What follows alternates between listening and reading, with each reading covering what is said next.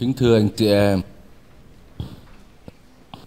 lúc đầu lễ chúng ta đã được ờ, nghe chị Jacinta cho chúng ta nghe lại một cách quán tắt cái lược sử của cái foyer này từ thuở ban đầu cách đây 50 năm cho tới ngày hôm nay.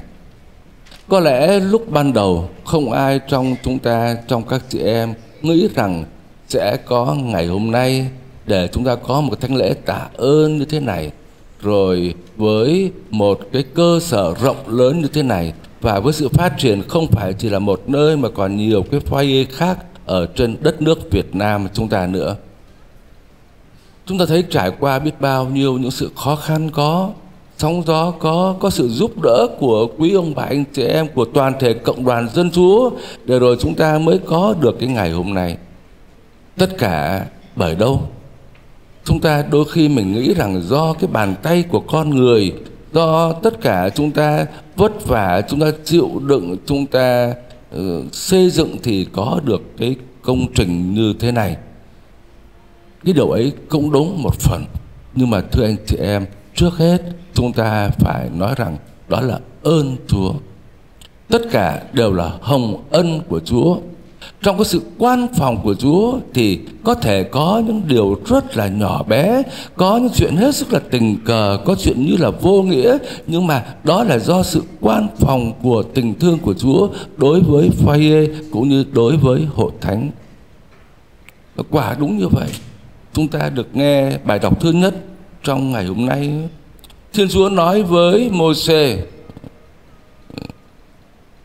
để Moses nói với Aaron và con cái Israel, hãy lấy danh Chúa mà cầu chúc cho nhau. Nguyện xin Thiên Chúa chúc lành cho con và gìn giữ con. Xin Chúa tỏ nhan thánh Chúa cho con và thương xót con. Xin Chúa ghé mặt lại cùng con và ban bằng an cho con.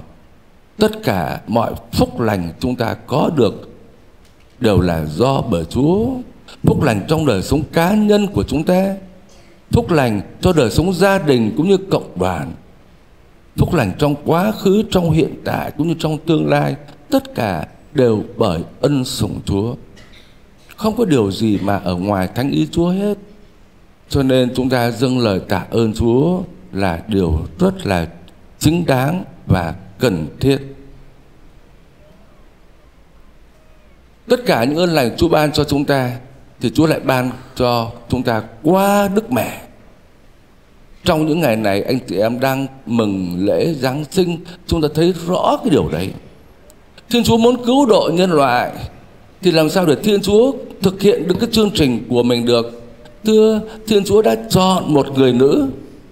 Trong bài đọc thứ hai, Thánh Phaolô nói với chúng ta khi thời gian đã đến thời viên mãn đó, thì Thiên Chúa đã sai con của Ngài đến sinh hạ bởi một người nữ sống dưới chế độ lề luật. Người nữ ấy chính là Đức Mẹ Maria. Một người nữ đã được Chúa gìn giữ cho khỏi vướng vào cái tội tổ tông truyền.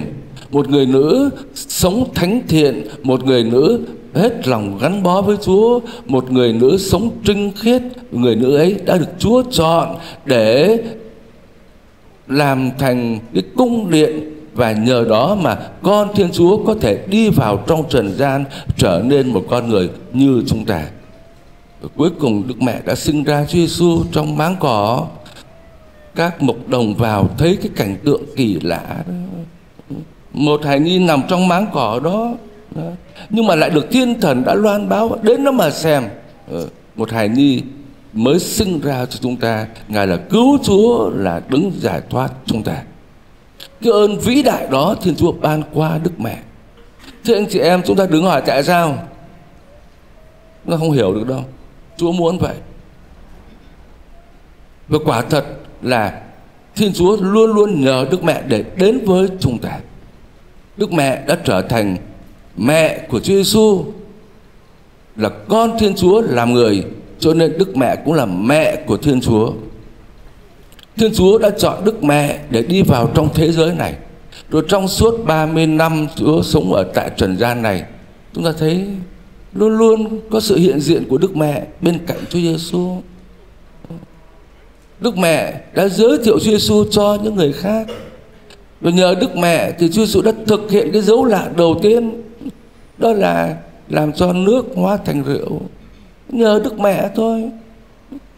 Cái vai trò của Đức Mẹ rất là âm thầm, nhỏ bé lắm. Chúa bảo cái gì thì làm như vậy. Nhưng mà cái, đó là cái sự can thiệp hết sức quý báu. Rồi, cho tới tận chân cây thánh giá. Chúa Giêsu trao phó Đức Thánh Giuse Thánh Gioan cho ai? Tức cho Đức Mẹ. Mẹ con đó. Con đón về nhà mình đi.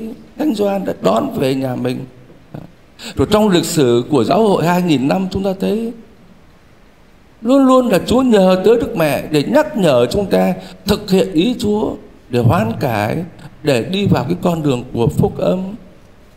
Cho nên chúng ta ngày hôm nay cử hành thánh lễ Đức Mẹ Maria là mẹ Thiên Chúa.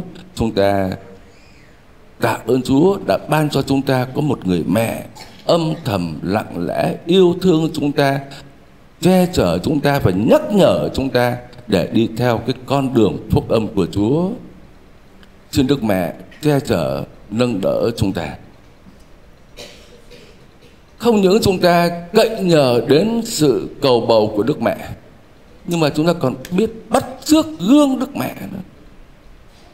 Bà tin mừng hôm nay nói chúng ta ừ. Đức Maria nhìn thấy tất cả cảnh tượng đó con của mình sinh ra nằm trong máng cỏ, rồi biết bao nhiêu những lời tiên báo trước, rồi hôm nay đã được thực hiện, rồi các mục tử đến để mà chiêm ngưỡng, rồi sau này còn có các đạo sĩ nữa. Đức Maria thì ghi nhớ tất cả những sự việc đó và suy niệm trong lòng. Đức Mẹ làm gương cho chúng ta về cái tinh thần suy niệm và cầu nguyện, biết đón nhận lời Chúa, suy gẫm về công trình của Chúa, suy gẫm về các cái việc làm của Chúa để mình có thể đáp ứng để mình có thể trả lời đáp lại cái tình thương của Chúa dành cho Đức Mẹ. Chúng ta cũng thế thôi, noi gương Đức Mẹ. Suy gẫm suy đi gẫm lại, ghi nhớ lời Chúa để mà thực hiện trong cuộc đời của mình đôi khi chúng ta cứ nghĩ rằng cái đời sống cầu nguyện nó làm cho chúng ta bị mất giờ. Thưa anh chị em không hề mất giờ đâu. Chúng ta xây dựng cái thế giới này, anh chị em xây dựng đời sống gia đình. Và chúng ta mong muốn cho chúng ta được hạnh phúc. Mà làm cách nào để gia đình anh chị em, dân tộc của chúng ta, xã hội, loài người của chúng ta được hạnh phúc? Bằng cách nào? Đôi khi chúng ta nghĩ rằng với cái công sức của mình mình lao động rồi mình học tập rồi mình làm việc, vân vân, để mình làm cho xã hội của chúng ta, đất nước của chúng ta, cái thế giới của chúng ta được văn minh và hạnh phúc. Thưa, đúng là như thế. Nhưng mà thưa anh chị em, mình xây dựng hạnh phúc ở đời này, nhưng mà mình có nghĩ tới hạnh phúc đời sau không? Nếu mà không nghĩ tới cái đời sau thì hạnh phúc đời này để làm cái gì? Mà ngay cả cái chuyện xây dựng hạnh phúc đời này cũng vậy. Không phải chúng ta cứ nghĩ rằng là mình có tài, có trí, có óc, suy nghĩ mình làm được đâu. Thưa, không có đâu. Ngay cả cái việc xây dựng cái cuộc sống hạnh phúc ở đời này, chúng ta cũng cần tới ánh sáng của chúa. Tại sao vậy? Bởi vì chúng ta là con người, chúng ta thấy nó ngắn hạn lắm chúng ta thấy những cái sự việc nó ở trước mắt chúng ta thôi, chứ chúng ta không thấy cái sự lâu dài nó như thế nào cả. Tôi nói một cái hình ảnh đơn giản thôi. Anh chị em ở dưới đất, nó thấy cảnh vật xung quanh đây, foyer có thế như thế này thôi. Anh chị em trèo lên nhà cao, nó thấy phải rộng hơn không? Thấy xa hơn. Anh chị em trèo lên, đi thang máy thì cái nhà cao ốc tám mươi mấy tầng cao nhất thành phố, anh chị em thấy cả cái thành phố Sài Gòn này càng lên cao càng thấy rõ. Chúng ta ở dưới đất mình thấy có tí thôi. Mình tưởng cái từ đây cho tới kia mình đi con đường này. Mà khi mình lên trên cao, mình thấy rõ từ đây tới biên hòa hay là tới bình dương, mình đi con đường nào tốt nhất, ngắn nhất. Đi ở dưới kẹt xe mình đâu thấy đâu. Mình cứ thấy nó thênh thang đi vào. Ồ, không ngờ đi lúc lúc đầu thì có vẻ ngon lắm. Đi lúc đầu kia nó kẹt xe mà dưới đất đâu thấy, mình lên trên cao một chút. À mình thấy rõ, ở chỗ kia kẹt xe, đừng có đi vào, tìm con đường khác mà đi. Chúa Giêsu là Thiên Chúa Chúa ở trên cao, Chúa thấy, Chúa biết đi con đường nào là hạnh phúc, Đi con đường nào là đau khổ. Mình nghe lời Chúa để mình đi, Nghe lời Chúa để mình xây dựng cái xã hội này, Ngay cái hạnh phúc đời này, Cũng cần phải theo cái ánh sáng sự chỉ dẫn của Chúa. Bởi Chúa trên cao. Mình ở dưới đất, Mình cứ làm theo ý mình thôi. Mình tưởng đây là tốt. Có lẽ lúc đầu tốt thật, Mà đi vào là kẹt. Bao nhiêu người cứ làm việc theo ý riêng của mình, Tưởng là ngon, Mà đi vào là kẹt. Con đường Chúa bảo đi con đường khác cơ mà, Mình không đi. Đi con đường này, Vừa ý mình thôi, thích Thích thú lắm, sung sướng lắm. Ngay trước mắt thấy thoải mái mới đi vào là kẹt biết bao nhiêu gia đình của chúng ta, cuộc đời của chúng ta bị kẹt. Kẹt bởi vì không có sống lời Chúa, không nghe lời Chúa dạy. Làm theo ý riêng mình thôi, kẹt kẹt nhiều lắm. Đúng vậy không? Chỉ có những ai lắng nghe lời Chúa, suy đi gẫm lại, thực hiện lời Chúa.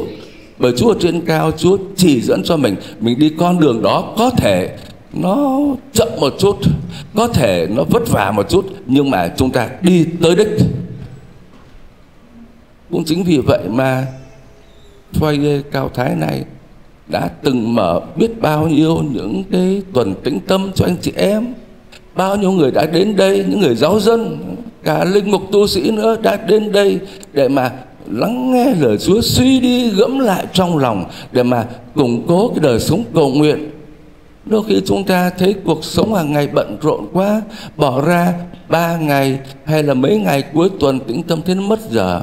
Mà thưa anh chị em, đó là những điều cần thiết để chúng ta xác định lại tọa độ của cuộc đời chúng ta. Để chúng ta xác định cái hướng đi cho đúng, để chúng ta lắng nghe tiếng tiếng Chúa nói với chúng ta. Và nhờ đó mình xây dựng cái cuộc sống của mình.